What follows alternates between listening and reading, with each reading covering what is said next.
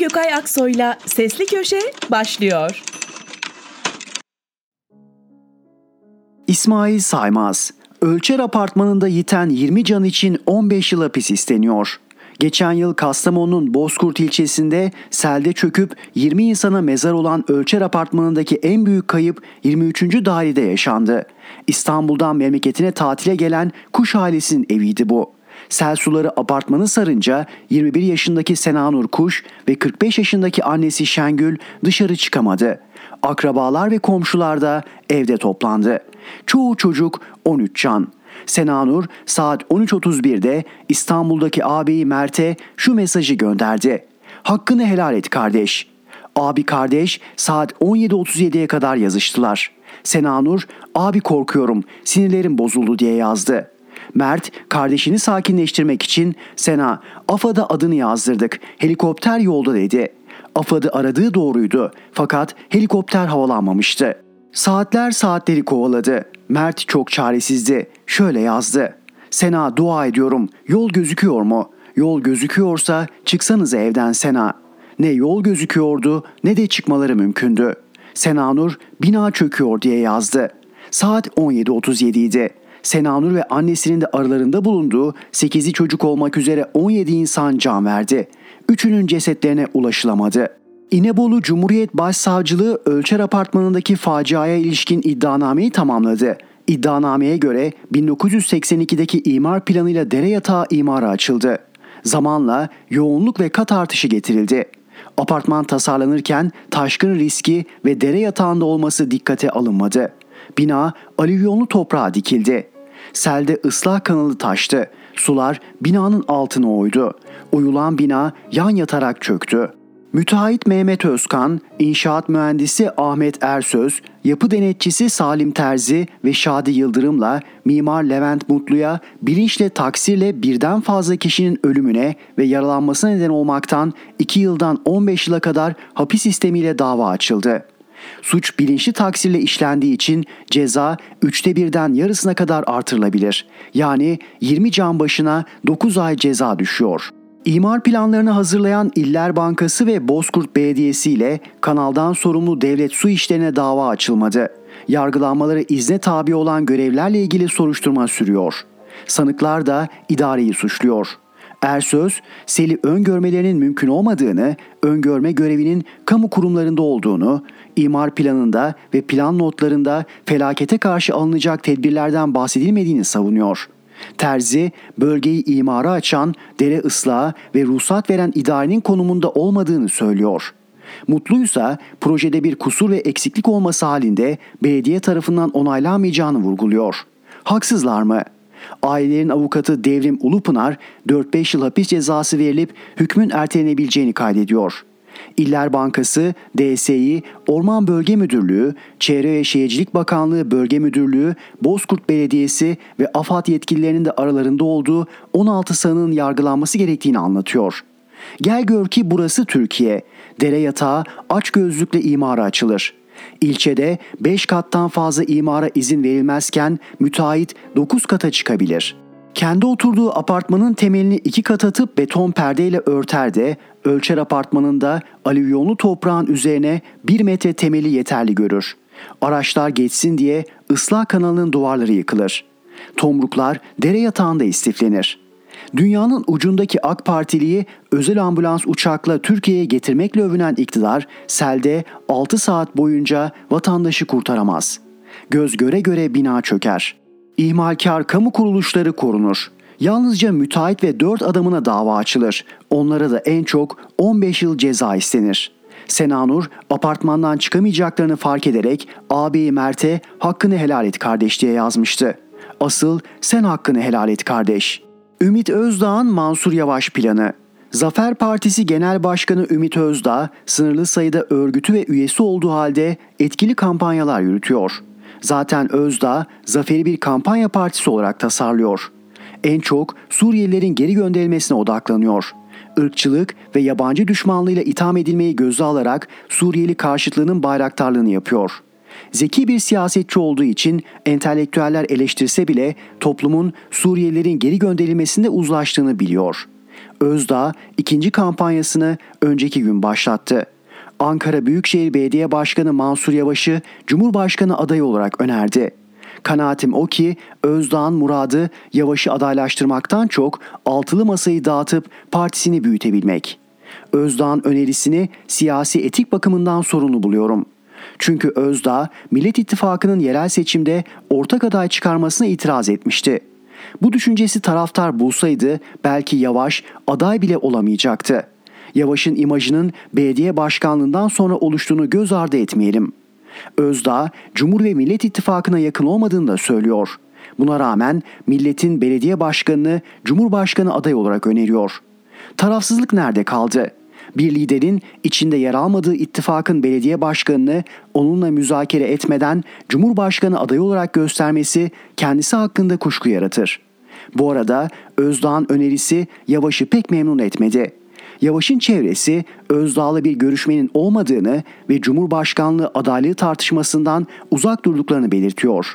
Ümit Özdağ'ın Mansur Yavaş'ı Cumhurbaşkanı adayı olarak önermesinden bir gün sonra Adana Milletvekili İsmail Koncuk'un Zafer Partisi'nden istifa haberi geldi. Eski Türkiye Kamusen Genel Başkanı Koncuk geçen yıl Özdağ'la birlikte İyi Parti'den istifa etmişti. Ardından Zafer Partisi'ni kurdular. Koncuk'a neden ayrıldınız diye sordum. Ümit Hoca ile anlaşamadık dedi. Şunları söyledi. Partiyi 26 Ağustos 2021'de kurduk. Ben iki milletvekilinden biri ve genel sekreterdim. 31 Ağustos'ta 5 il başkanı atandı. Facebook'ta öğrendim. Hocam böyle olmaz. Buna divan karar verecek. Takım oyunu oynayacağız dedim. Takım oyunu oynatamadım. Parti içi demokrasi olmadı. Başaramadık. Yoksa ideolojik farklılığımız yoktu. Özdağ'ın yavaş hamlesini Koncağa sordum. Yöntemi doğru bulmadığını söyledi. Şöyle devam etti. Yavaş'ın adaylığını çok istiyorum ama yol ve yöntemi var. Yavaş CHP'nin belediye başkanı. Yavaş'ın adını açıkladığınızda onu sevmeyenler bakın biz demedik mi? Yavaş başka partilerle dans ediyor der. Yavaş'ın başı sıkıntıya girer. Bunlar dikkate alınarak nezaket içerisinde ve dikkatle söylenmesi gerekir. Koncuk İyi Parti'den ayrılan Balıkesir Milletvekili İsmail Ok'la Memleket Partisi'nden istifa eden Mehmet Ali Çelebi ile ortak hareket ediyor. İlkelerimiz ortak, vatansever, Atatürkçü ve milliyetçiyiz. İlkelerimizle uyuşan yapı olursa oturup değerlendiririz dedi. Parti kurma ihtimaliniz var mı dedim, güldü. Bir şey diyemiyorum ama reddetmiyorum. Zaman içinde bakarız diye ekledi. Yeni parti kurma ihtimalini hiç uzak görmüyorum. Akşener Ağar Alioğlu'na ne söyledi? İyi Parti'de kadro dışı kalan İstanbul Milletvekili Yavuz Ağralioğlu'nun bana verdiği demeç gündemi belirledi. Genel Başkan Meral Akşener salı günü grup toplantısından sonra Ağralioğlu'nu görüşmeye çağırdı. Partide yarım saatlik görüşme yapıldı. Akşener Ağralioğlu'na kırgınlığınız olmuş, kızgınlık ve kırgınlık sevgi alametidir dedi. Akşener başkanlık divanındaki değişikliği önceden duyurduğunu, bu yüzden ayrıca beyan etmediğini ifade etti. İyi Parti'deki hasar böylece onarıldı. Ağralioğlu sahada herkesin ortak üzüntüsü ve hüznü olabilmek benim için inanılmaz bir çalışma azmidir diyor. İsmail Saymaz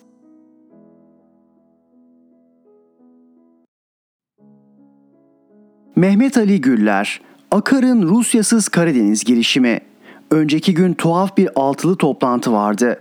Telekonferans yöntemiyle yapılan toplantıya 6 ülkenin savunma bakanları katıldı ve Karadeniz'i görüştü. Karadeniz'e kıyısı olan 6 ülke bulunduğundan yanlış bir çağrışım yapabilir. Altılı toplantıda 6 Karadeniz ülkesi yoktu. 5 Karadeniz ülkesi vardı. Türkiye, Ukrayna, Gürcistan, Bulgaristan ve Romanya.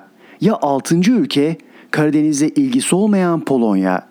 Hulusi Akar'ın Milli Savunma Bakanlığı'nın internet sitesindeki açıklamasına göre bu altılı toplantı Türkiye'nin davetiyle ve koordinasyonunda yapılmıştı. Yine Akar'ın açıklamasına göre Ukrayna'da acil ateşkes ihtiyacı, sivillerin tahliyesi ve diplomatik çözüm çabaları konuşulmuş ve esasa geçilmiş. Görüşmede mayınla mücadele dahil Karadeniz'de barış, sükunet ve istikrarın korunması için işbirliğinin önemi bir kez daha dile getirilmiştir. Türkiye neden böyle bir toplantıya ev sahipliği yaptı? Rusyasız altılı Karadeniz toplantısı ne anlama geliyor? Sorgulayalım. 1. Öncelikle Akar'ın bu toplantısı Ankara'nın Ukrayna ile Rusya arasında yürüttüğü diplomatik çözüm çabalarını gölgeler nitelikte. Zira toplantıda taraflardan biri var ama diğeri yok. Dolayısıyla taraflara tarafsız davranılmamış oldu. 2. Türkiye kıyılarına da vuran mayın konusu açıklığa kavuşmuş değil. Ukrayna Rusya'yı, Rusya Ukrayna'yı suçluyor. Konunun uzmanlarına göre mayınların Ukrayna'ya ait olma olasılığı yüksek. Zira Rusya kendi gemilerini gönderdiği yere neden mayın döşesin? Akar bu altılı mayın toplantısıyla pratikte Ukrayna'nın tezine yaslanmış oldu. 3. Konu Karadeniz'de işbirliği ise neden Rusya yok? Rusya savaş nedeniyle çağrılmadıysa Ukrayna neden çağrıldı? Bu haliyle toplantı Karadeniz'de işbirliği ama Rusya'ya karşı işbirliği mesajı vermiş oluyor. 4. Akar'ın Karadeniz toplantısında Karadeniz ülkesi Rusya yokken Karadeniz'de ilgisi olmayan Polonya neden var? Bu soru bizi bu toplantının ana sponsoruna götürecek türden bir sorudur. Şundan Rusya, ABD ve NATO'dan güvenlik garantileri talep ederek bir anlaşma yapmak istediği süreçte Avrupa'da bir küçük ittifak oluşturuldu. İngiltere, Polonya ve Ukrayna. Bu küçük Avrupa ittifakı Almanya ve Fransa'nın ABD-İngiltere ikilisini Ukrayna konusunda frenleme çabasına karşı ortaya çıktı. Berlin-Paris ekseni NATO'nun Ukrayna cephesine sürülerek Avrupa'nın yangın yerine dönüşmesine itiraz ediyordu. Nitekim bu eksen ABD'nin Rusya'ya yaptırımlarına da direndi, örneğin enerji yaptırımlarına katılmadı.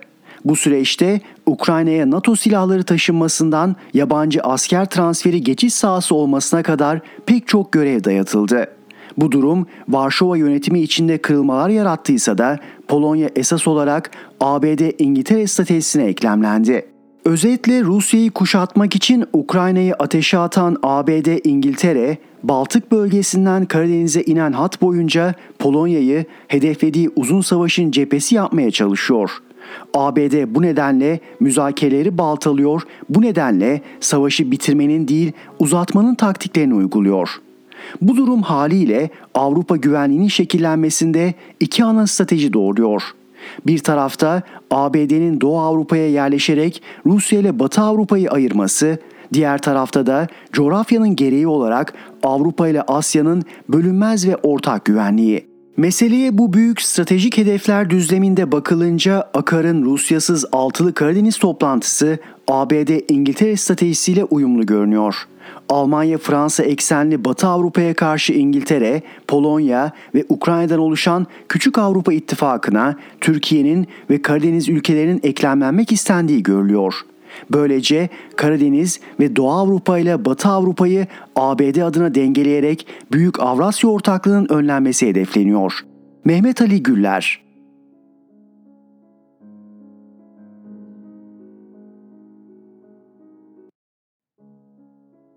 Mehmet Tezkan, mazlumların sesine zorunlu ara.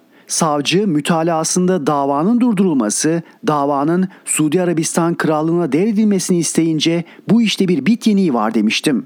Öyle ya Washington Post yazarı Suudi gazeteci Cemal Kaşıkçı İstanbul'da Suudi konsolosluğunda öldürülünce Tayyip Erdoğan ortalığı ayağa kaldırmıştı. Haklıydı. Riyad'dan gelen cellat ekibi Kaşıkçı'yı öldürmekle kalmamış, testereyle doğrayarak bavula koymuş, özel uçağa atlayıp geldikleri gibi gitmişti. Geliş gidiş görüntüleri vardı. İstanbul konsolosu bile tüymüştü. Erdoğan teşhisi koydu. Öldürme emrinin Suudi yönetiminin en üst düzeyinden geldiğini söyledi. Yani Veliaht Prens'ten. Kral ölünce kral olacak kişiden. Dışişleri Bakanı cinayetin aydınlığa kavuşması için her şeyi yapacaklarını açıkladı. İktidar medyası Veliaht Prens'e veryansın etmeye başladı. Cani dediler, katil dediler, demediklerini bırakmadılar. Cinayete karıştığı belirlenen 26 kişi hakkında dava açıldı. Kırmızı bülten çıkarıldı. Suudi Arabistan'da da cinayet davası açıldı. Kasap denilen celladı onlar da yargılayacaklarını söylediler. İnanmadık tabii. Yargılansa bile göstermelik yargılama olurdu, ceza verilse bile gözlerden uzak bir villada hayatını yaşardı. Çünkü emir Veliaht Prens'ten gelmişti. Suudi Arabistan Başsavcısı bizden belge istedi. Cumhurbaşkanı karşı çıktı. Belgeleri dinletiriz ama vermeyiz. Bir de bunları mı yok edeceksiniz? Bu millet enayi mi? Hesap sormasını bilir dedi. İş ciddiydi. Yargılama başladı. Türkiye kendi ülkesinde işlenen cinayete sessiz kalamazdı. Türkiye adaletsizliğe sırtını dönemezdi. Bütün dünya göz yumsa bile Türkiye göz yumamazdı. Duruşma karar aşamasına geldi ve mahkeme savcının talebi Adalet Bakanlığı'nın olumlu görüş bildirmesi üzerine duruşmayı durdurdu, dosyayı Suudi Arabistan'a göndermeye karar verdi. Hoppala durup dururken ne oldu da 4 yıl sonra yargılamaktan vazgeçtiler. Bu dava sebebiyle Erdoğan'la Veliaht Prens'in arası oldukça gerildi. İki ülke ilişkileri de kopma noktasına geldi. İki başkent neredeyse selamı sabaha kesti. Ama Ankara taviz vermedi. Cinayeti aydınlatmak için kararlı olduğunu her fırsatta söyledi. Düne kadar. Dün dosya kapandı. Neden diye sorusunun peşinde koşarken yanıt önümüze düştü. Cumhurbaşkanı Erdoğan Ramazan bayramında Mekke'ye gidecekmiş. Bayram namazını Suudi Kralı Selman ve Suudi Veliaht Prensi Muhammed Bin Selman'la kılacakmış. Ha şimdi anlaşıldı. Cemal Kaşıkçı'nın dosyası bir daha açılmamak üzere acilen bu nedenle kapatıldı. Ne oldu kimsesizlerin kimsesi, ne oldu mazlumların sesi? Dilimize yerleşmiş bir söz vardır. Paran kadar konuş derler. Ankara'nın parası bitti, sesi kısıldı. Efelenme dönemi bitti. 15 Temmuz'un finansörü diye yıllarca kin kusulan, düşman beylenen Birleşik Arap Emirlikleri emiri altına turkuaz halı seylere karşılandı. Aile yakınlığıyla ağırlandı. FETÖ'cü generallere Erdoğan'ı devirmeleri için destek olan, para veren o emir değil miydi? Paranın gözü kör olsun derler ya, gerçekten kör olsun. Baye'ye söylemediği sözü bırakmayanlar sözlerini unutuverdiler. Övgüler düzmeye başladılar. Cumhurbaşkanı Kral ve Veliaht Prens'le aynı safta bayram namazı kılsın bakın neler yazacaklar. Siyaset bu demeyin. Siyaset günlük yapılmaz. Hele uluslararası siyaset hiç yapılmaz. Yarın öbür gün Erdoğan Mısır Devlet Başkanı Sisi ile de aynı masada oturursa şaşırmam. Ankara çoktan razı. Kahire ayak sürtüyor. Üzücü olan ne biliyor musunuz? Siyaset uğruna, liderine yaranma uğruna insanın yakın arkadaşını satması. Kaşıkçı'nın en yakın arkadaşı AKP Genel Başkan Danışmanı unvanını taşıyan Yasin Aktay'dı. Kendisi profesördür. Kaşıkçı Suudi konsolosluğuna girerken kapıda bekleyen nişanlısına çıkmazsam Yasin'i ara demişti. Bu kadar yakınlardı. Dosyanın kapatıldığı Aktay'a sorulmuş. Belki de benim bilmediğim bir şeyler vardır demiş. Bilmediği bir şey yok, herkesin bildiği bir şey var. Erdoğan Mekke'ye gidiyor. Suudilerden para gelir mi dersiniz? Artık Erdoğan sahnede yerini alırken kimsesizlerin kimsesi, mazlumların sesi anonsunu da uzun süre duymayacağız herhalde. O defter kapandı. Mehmet Tezkan Erhan Gökayaksoy'la Sesli Köşe devam ediyor. Mia Seyiknur, ver parayı kapatayım davayı. Faizi indirip doları fırlatarak ihracatı artırıp cari açığı düşürecektik. Bu politikaya da Çin modeli adını vermiştik. Ama bir şeyler ters gitti.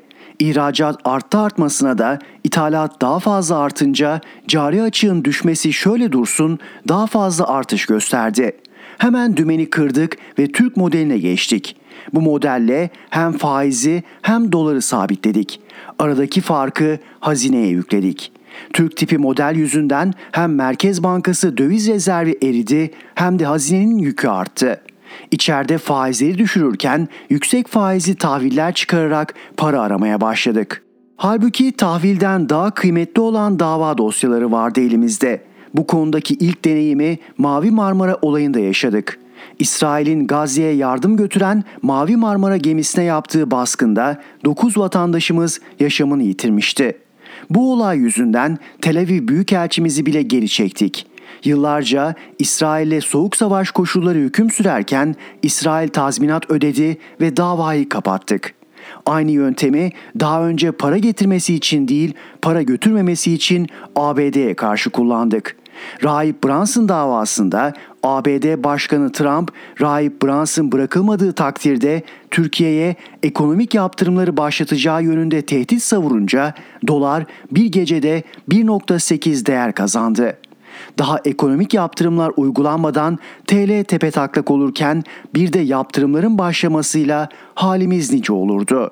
Ekonomimiz daha fazla batağa saplanmadan Rahip Brunson'ı serbest bıraktık. Zararın neresinden dönersen kardır mantığı devreye girdi. İsrailli bir çift turist olarak İstanbul'a gelmişti. Çamlıca Kulesi'nden manzara resimleri çekerken tutuklandılar. Gerekçesini de Çamlıca resimleri çekmek yasak. Çünkü bu semtte Cumhurbaşkanımızın evi var diyerek açıklamıştık. Aslında İsrail'le barışmak istiyor ama açıkça dile getiremiyorduk. İsrail ısrarla iki vatandaşının serbest bırakılması çağrısında bulunuyordu. Türkiye biz bu iki İsrail vatandaşını serbest bırakırız ama sonrasında Cumhurbaşkanınız bizim Cumhurbaşkanımıza açıkça teşekkür edecek koşulunu öne sürdü. Sonunda taraflar anlaştı. Şartlı tahliye gerçekleşti. Peki bizim bundan kazancımız ne demeyin. Hem ticari ilişki hem de Doğu Akdeniz enerji nakil hattı az buz bir şey değil. Alman vatandaşı gazeteci Deniz Yücel de Almanya'nın tank ve silah ticaretine onay vermesi umuduyla serbest bırakılmamış mıydı? Eh, en karlı dava dosyası Cemal Kaşık cinayeti dosyası olduğu muhakkak. Erdoğan cinayetin işlenmesinin ardından bakın ne demişti. Böyle bir soruşturmanın adil bir heyet tarafından yapılması çok önemlidir. Türkiye olarak takipçisi olacak kendi ve uluslararası hukukun yerine getirilmesini sağlayacağız. Suudi Arabistan'a çağrı yapıyorum. Olay İstanbul'da olmuştur. Bu 15 artı 3 kişinin yargılanmasının İstanbul'da yapılması teklifimdir. Her şeyden önce bu cinayet Suudi Arabistan toprağı sayılan konsolosluk binasında yaşanmış olabilir ama unutulmamalıdır ki burası Türkiye Cumhuriyeti'nin sınırları içindedir. Sınırlarımız içerisinde işlenen bu cinayeti elbette tüm boyutlarıyla araştıracak, soruşturacak ve gereğini yerine getireceğiz. Bu sözlerin söylenmesinin üzerinden 5 yıl geçti. Eski camlar bardak oldu. Şimdi dava dosyasını Suudi Arabistan'a devrettik. Ne karşılığında? Herhalde bayram namazını kralla Mekke'de eda etmek karşılığında değil. Merkez Bankası rezervlerinin dibe vurduğu bir dönemde 40-50 milyar dolar ne ilaç olur ama. Kokusu yakında çıkar çünkü seçimler yaklaştıkça can suyuna olan ihtiyaç artıyor.'' Benim anlamadığım Sorosçu denilen Osman Kavala için bu yöntemin kullanılmadığı. Soros kendi adamı için şöyle birkaç milyon dolar verse mesele çözülebilir ama vermiyor. Ya Soros çok cimri ya da Kavala'yı ciddiye almıyor.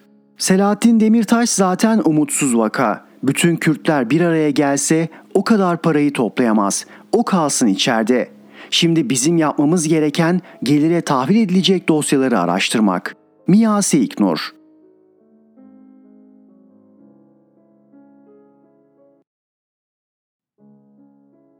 Murat Ağırel, Malta'da bulunan uyuşturucunun hedefi neresiydi? Köşe yazılarımı düzenli takip eden değerli okuyucular Narkos Türkiye yazı dizisini hatırlarlar. Özetlersek İskenderun'da ele geçirilen haplarla başlayan derince Mersin limanı ile devam eden uyuşturucu madde sevkiyatlarını, alıcılarını, satıcılarını isim isim belgeleriyle yazmıştım. Yazmakla kalmadım, Halk TV'de de her salı günü katıldığım Kayda Geçsin programında ve kendime ait YouTube kanalımda anlattım. Yazı dizisinde yer alan firmalarla ilgili bir dava açıldı ancak takipsizlik verildi. Yazıların içinde verdiğim bilgilerde yer alan firmalardan birisine operasyon da düzenlendi. Yakalanan muzların çok büyük kısmının göndericisi olan Kolombiyalı firmanın sahibi hanımefendi, Türkiye'deki temsilcileriyle yazılarıma kişilik haklarım zedeleniyor gerekçesiyle engelleme kararı çıkarttırdı ve yazılarıma erişim engellendi. Bütün yazı dizisini son gelişmelerle yeniden hazırlıyorum. Bugünse yeni bir bilgi vereceğim. Yine Kolombiya, yine muz, yine kokain. Kolombiya'dan yükünü alarak yoluna devam eden bir gemi Malta limanına yanaştığı 6 Nisan çarşamba günü güvenlik görevlileri gemiye operasyon düzenledi. Düzenlenen operasyonda 40'lık bir konteyner içinde bulunan 1200 kutu muz arasında 26 kutuya gizlenmiş halde piyasa değeri 108 milyon euro olan 800 kilogram yüksek saflıkta kokain ele geçirildi. Lovin Malta'da yer alan bilgilere göre geminin yanaştığı liman Malta Freeport. Bu limanın %50'si Türk firması Yılport'a ait. Daha önce de yine Yılport limanlarında uyuşturucu maddeler yakalanmıştı.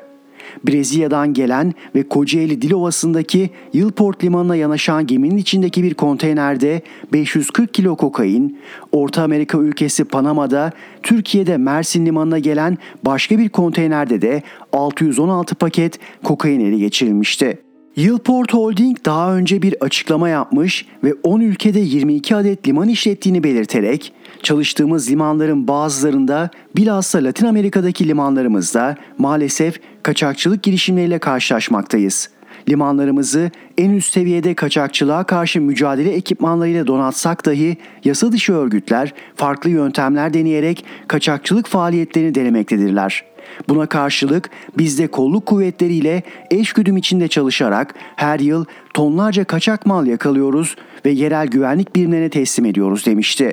Peki Malta'da yakalanan ve piyasa değeri 108 milyon euro olan 800 kilogram kokaini kim gönderiyordu ve kime geliyordu? Yazalım. Şayet kokain yakalanmasaydı MSC Polina gemisiyle Medurp 049 746 konşimento numarasıyla Mersin limanına gelecekti. Gönderici ise C.I. Banakol adlı firma. Alıcısı Ose Fruit adlı firma olacaktı. Firma yetkilisi olarak Demir Semirci görünüyor.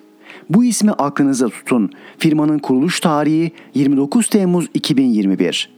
Buraya kadar bilgiler yüzeysel. Gelin aradaki bağları size anlatayım. 16 Haziran 2021 tarihinde Mersin Limanı'nda 1.3 ton kokain ele geçirildi. Türkiye tarihinin en büyük kokain operasyonuydu. Kokain Öz Şimşekler adlı firmaya gelmişti.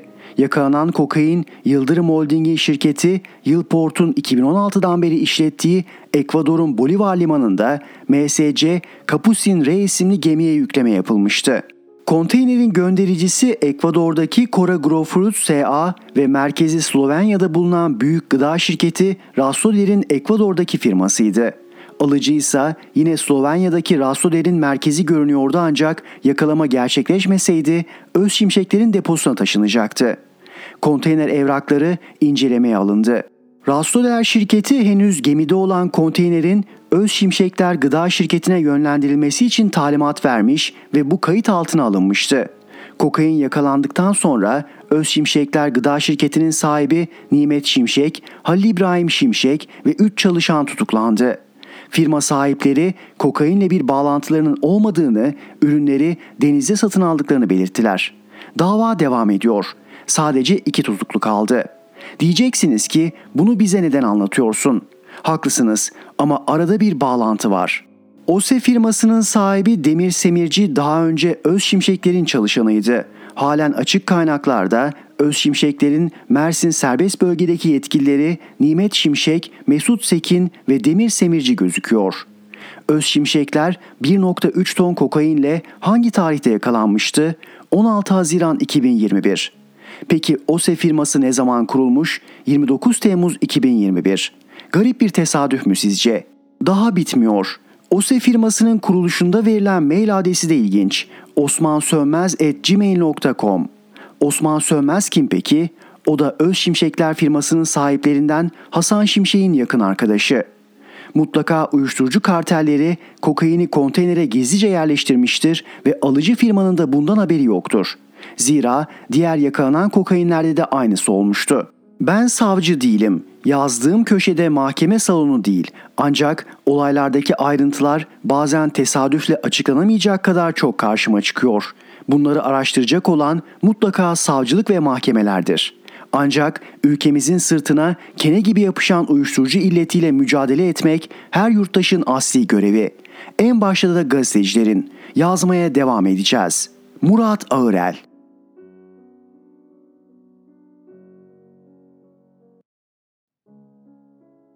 Müyesser Yıldız Kaşıkçı dosyasını kapatmak ya da Lord Curzon'un ruhunu şad etmek.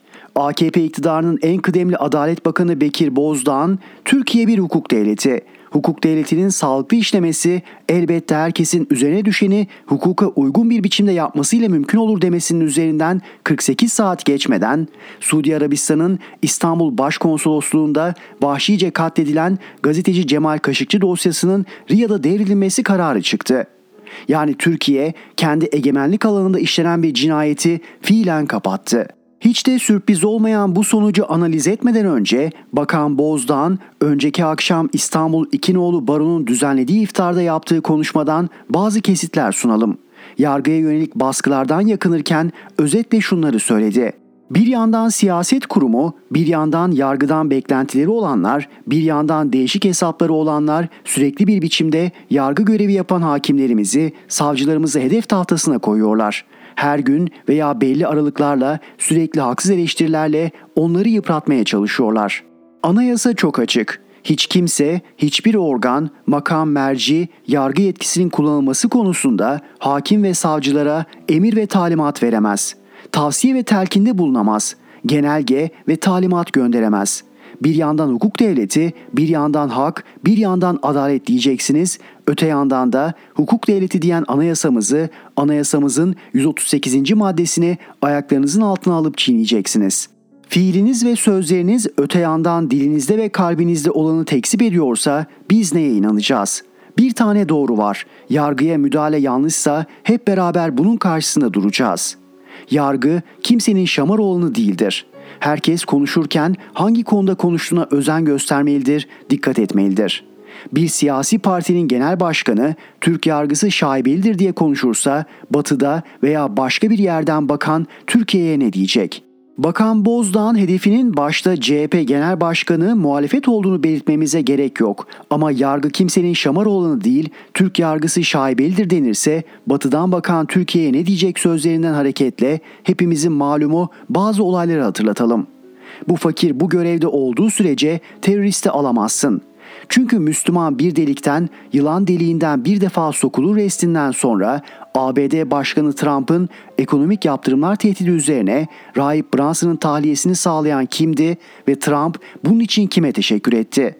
Kumpasların sağcısı Zekeriya Öz için kırmızı bültenle Almanya'da göreceğiz. Ne yapacak? Eğer yapmazsa Almanya bizden herhangi bir suçluyu Tayyip Erdoğan imzasıyla alamaz. Türkiye bir muz cumhuriyeti değildir dendiğini ama Almanya gereğini yapmadığı halde ilişkilerin tıkır tıkır yürüdüğünde gördük değil mi?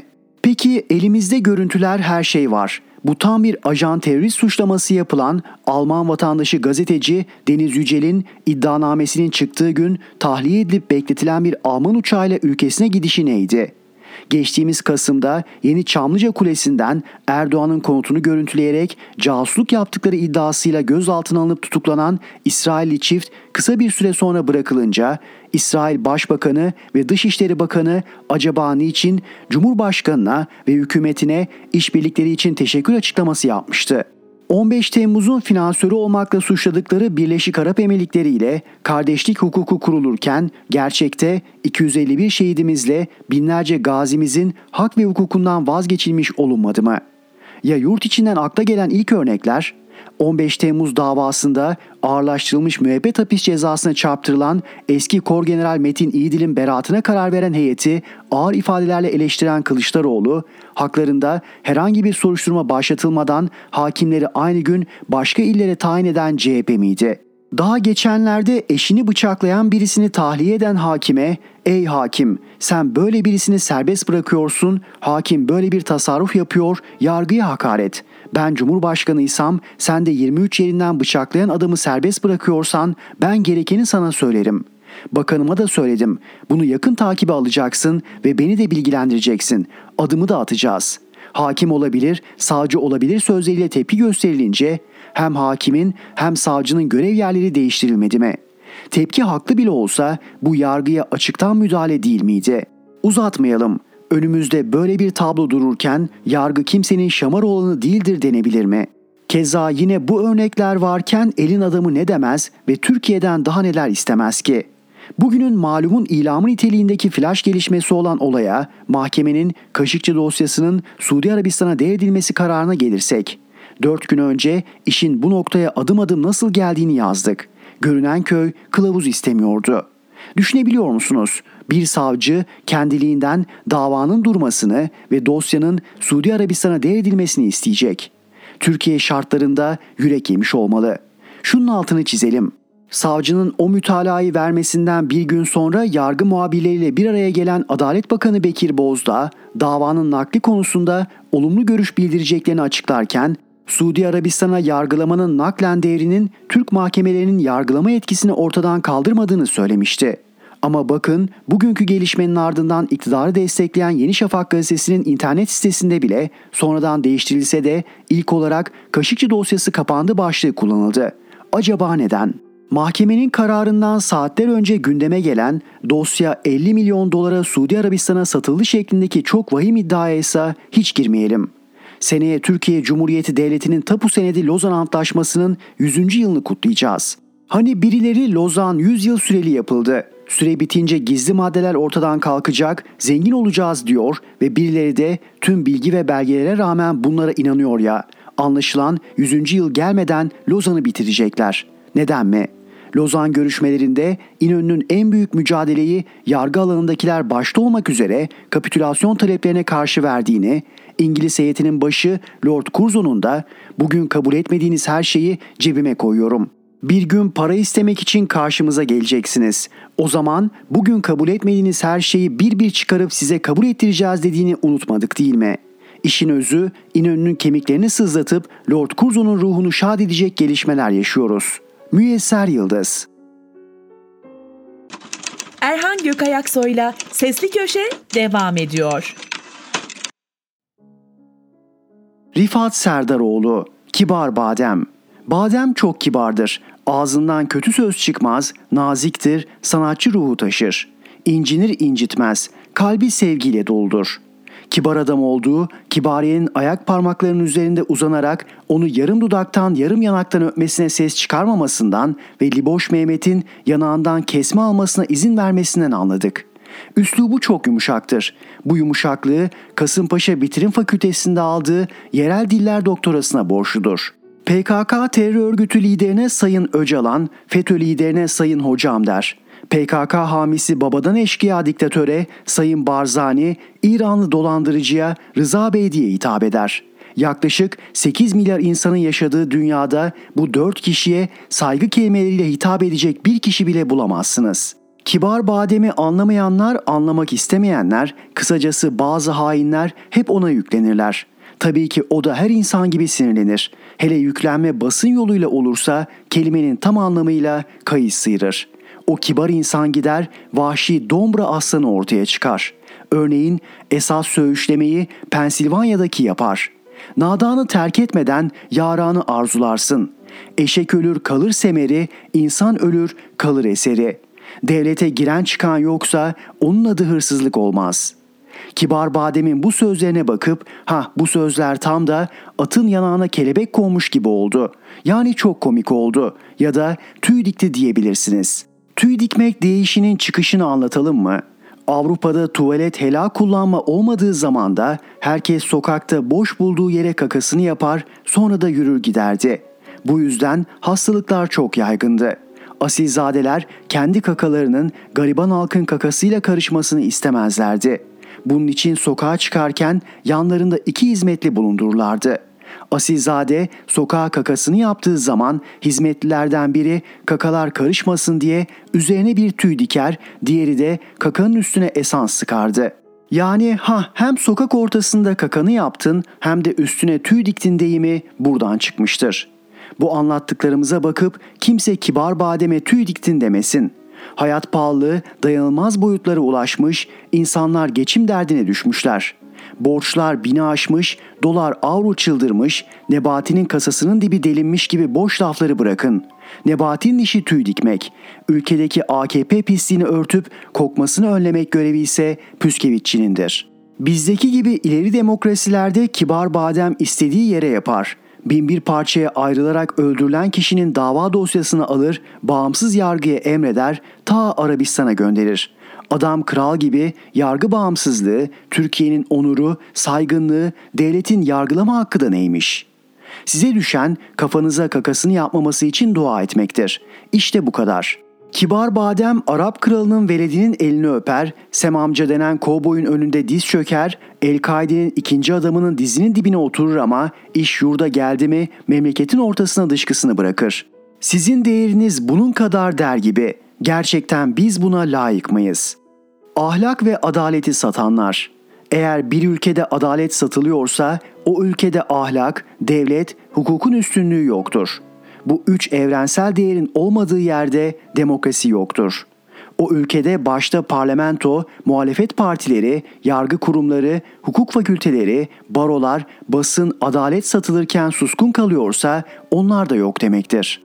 İnsanların ikili çoklu ilişkilerinde veya insanın toplumla ilişkilerinde doğru ve dürüst olması, adil ve vicdan sahibi olması, yalan söylememesi, başkalarının ve toplumun hakkını yememesi, çıkarlarını ve özgürlüklerini kullanıp savunurken başkalarının çıkar ve özgürlüklerini çiğnememesi ve olabildiğince başkalarını incitmemesini ahlak olarak tanımlayabiliriz.'' Bu değerlerin devletçe düzenlenip adalet mekanizması ve kolluk kuvvetlerince korunmasına kanun, adalet, yargı ve hukuk diyoruz. Bu değerlerin askıya alındığı, uygulanmadığı rejimlere dikta yönetimi denir. Bu yönetimlerde adalet kurumları, mahkemeler, yargıçlar, savcılar, bağımsız adalet erkinin organları değil, diktatörün toplumu ve muhalifleri sindirme aletleridir.'' O kurumları diktatör tayin etmiş, düzenlemiş, sonra da ülke hukukunu bu hukuksuzluğa izin verecek şekilde yeniden tertip etmiştir. Hür dünya bu sahtekarlığa inanır mı? Elbette inanmaz, dışlanırsınız. CIA FETÖ AKP işbirliğiyle Türk milletinin başına bela edilen tek adam yönetimi de hukuk devletinin ve ahlakın olmadığı bir yönetim tarzıdır. Zaten son yapılan hukuk rezaleti bunun en önemli kanıtıdır. Cumhurbaşkanı Erdoğan'ın Suudi vatandaşı gazeteci Kaşıkçı'nın İstanbul'da Suudi Başkonsolosluğu'nda katledilmesiyle ilgili olarak söylediklerinin mürekkebi henüz kurumadı. İstanbul'da görülmekte olan bir cinayet davası aynı konuda suçlanan katil zanlıların ülkesine Suudi Arabistan'a devredildi. Davanın savcısı bu devri talep etti, mahkeme savcının talebini kabul etti.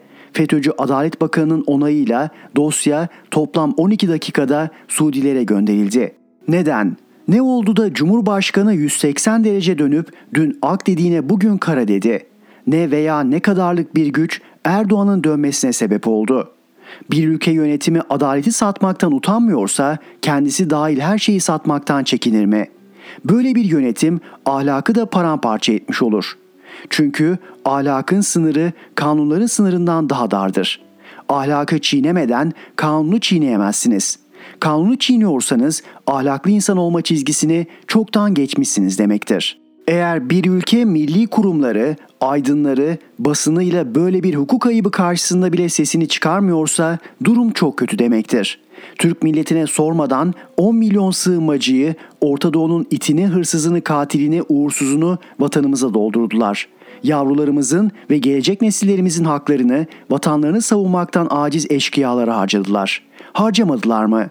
Önümüzdeki 10 yıllar boyunca bu pisliği temizlemekle uğraşmayacak mıyız?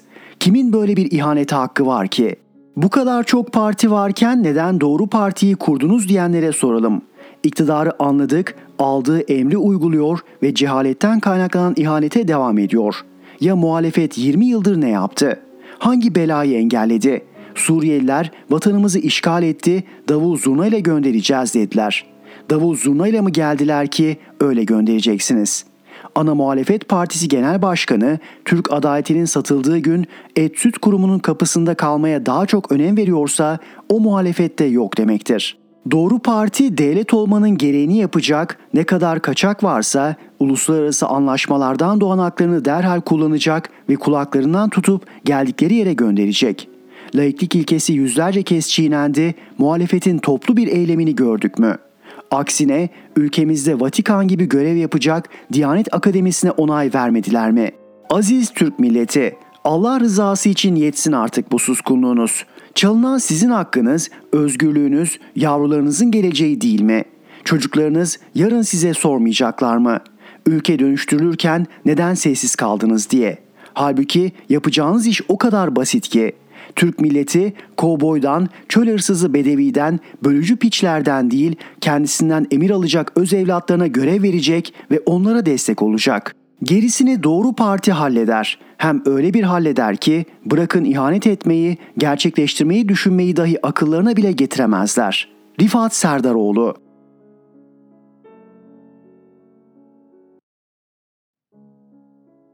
Türker Ertürk, Buça katliamını kim yaptı? Savaşın iyisi, temizi ve kutsalı olmaz. Savaş kötüdür, insanlığa ve yer küremiz üzerinde bulunan canlı ve cansız varlıkların tümüne karşı suçtur.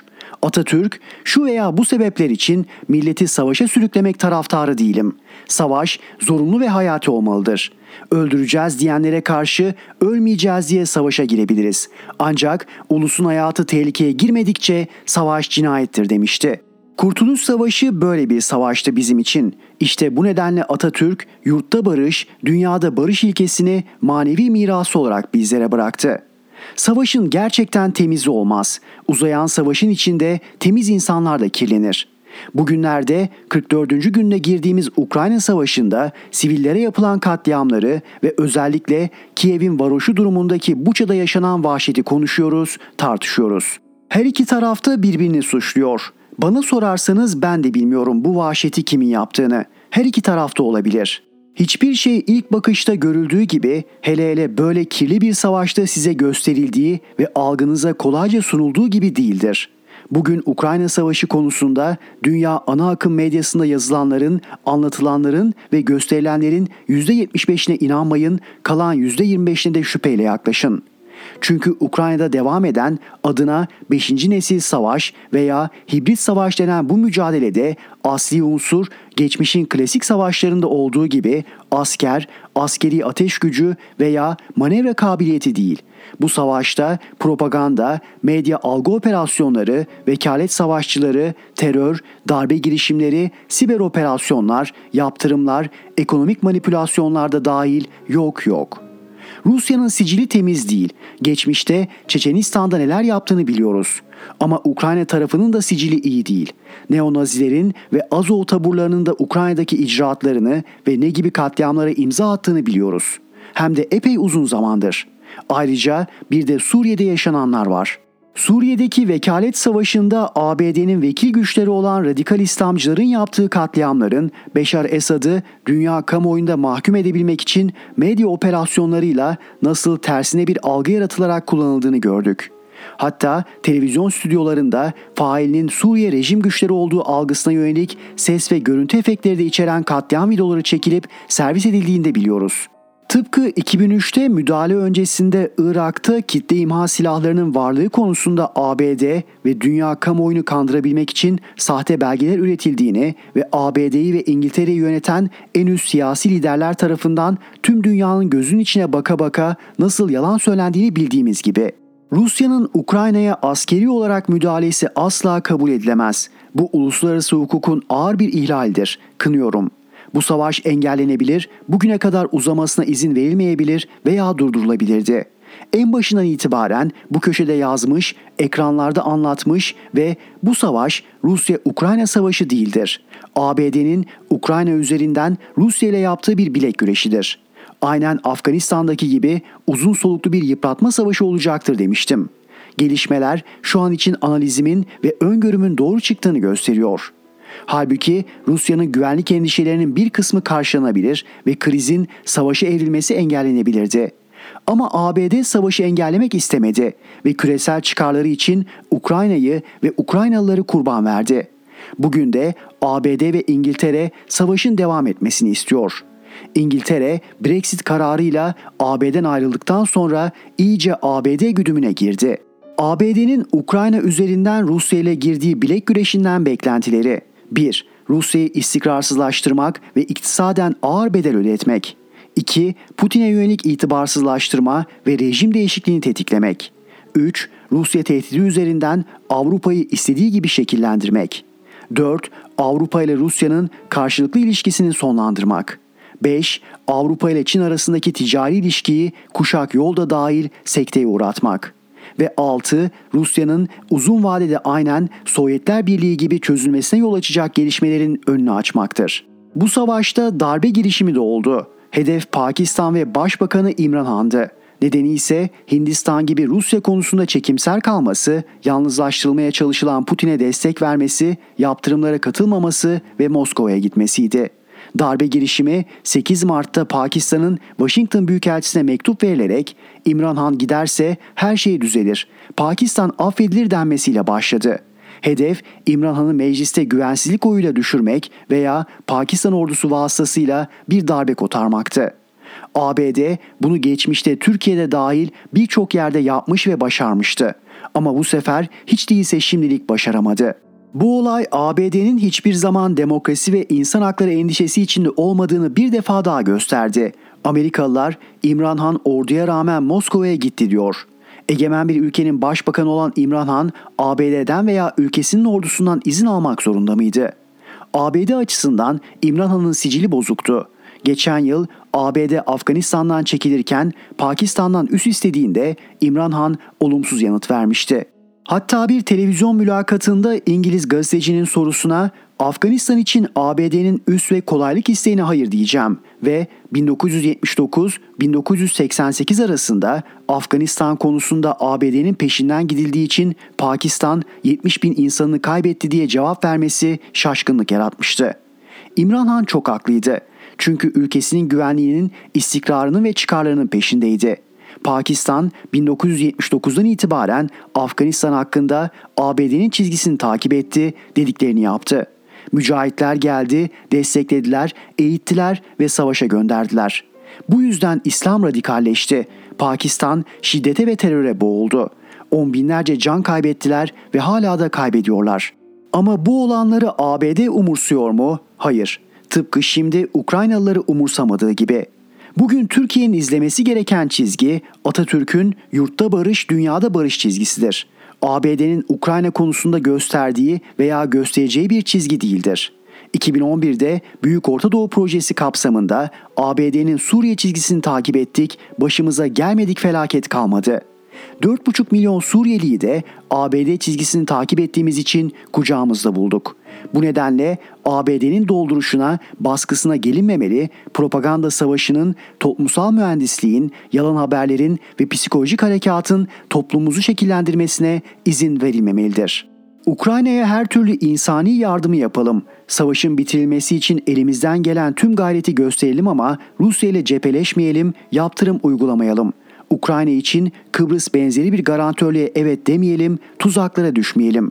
Ukrayna ve Gürcistan'ın NATO üyeliğinin barışa katkı sağlamayacağını her platformda anlatalım. Aksi bir tavır ülkemize ve milletimize karşı yapılacak en büyük hıyanettir. Türker Ertürk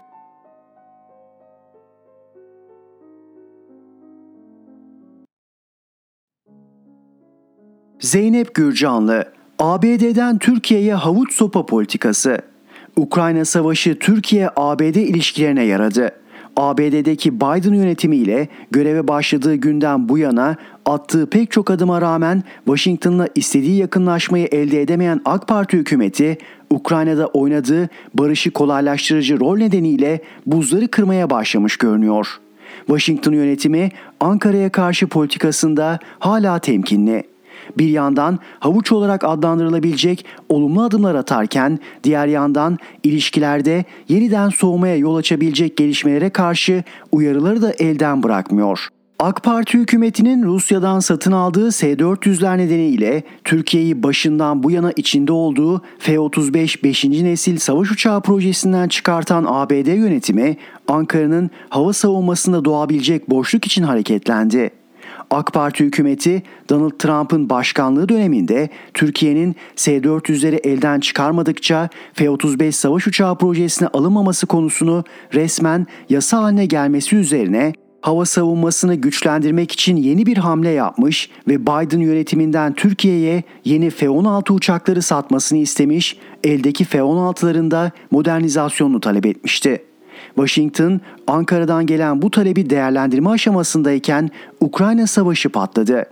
Savaşın da etkisiyle zaten dış politikasının gündeminde olan NATO'yu güçlendirmeyi ana hedeflerinden biri haline getiren Biden yönetimi, Türkiye'nin taleplerini NATO müttefikliği çerçevesinde ele alarak olumlu yanıt verdi.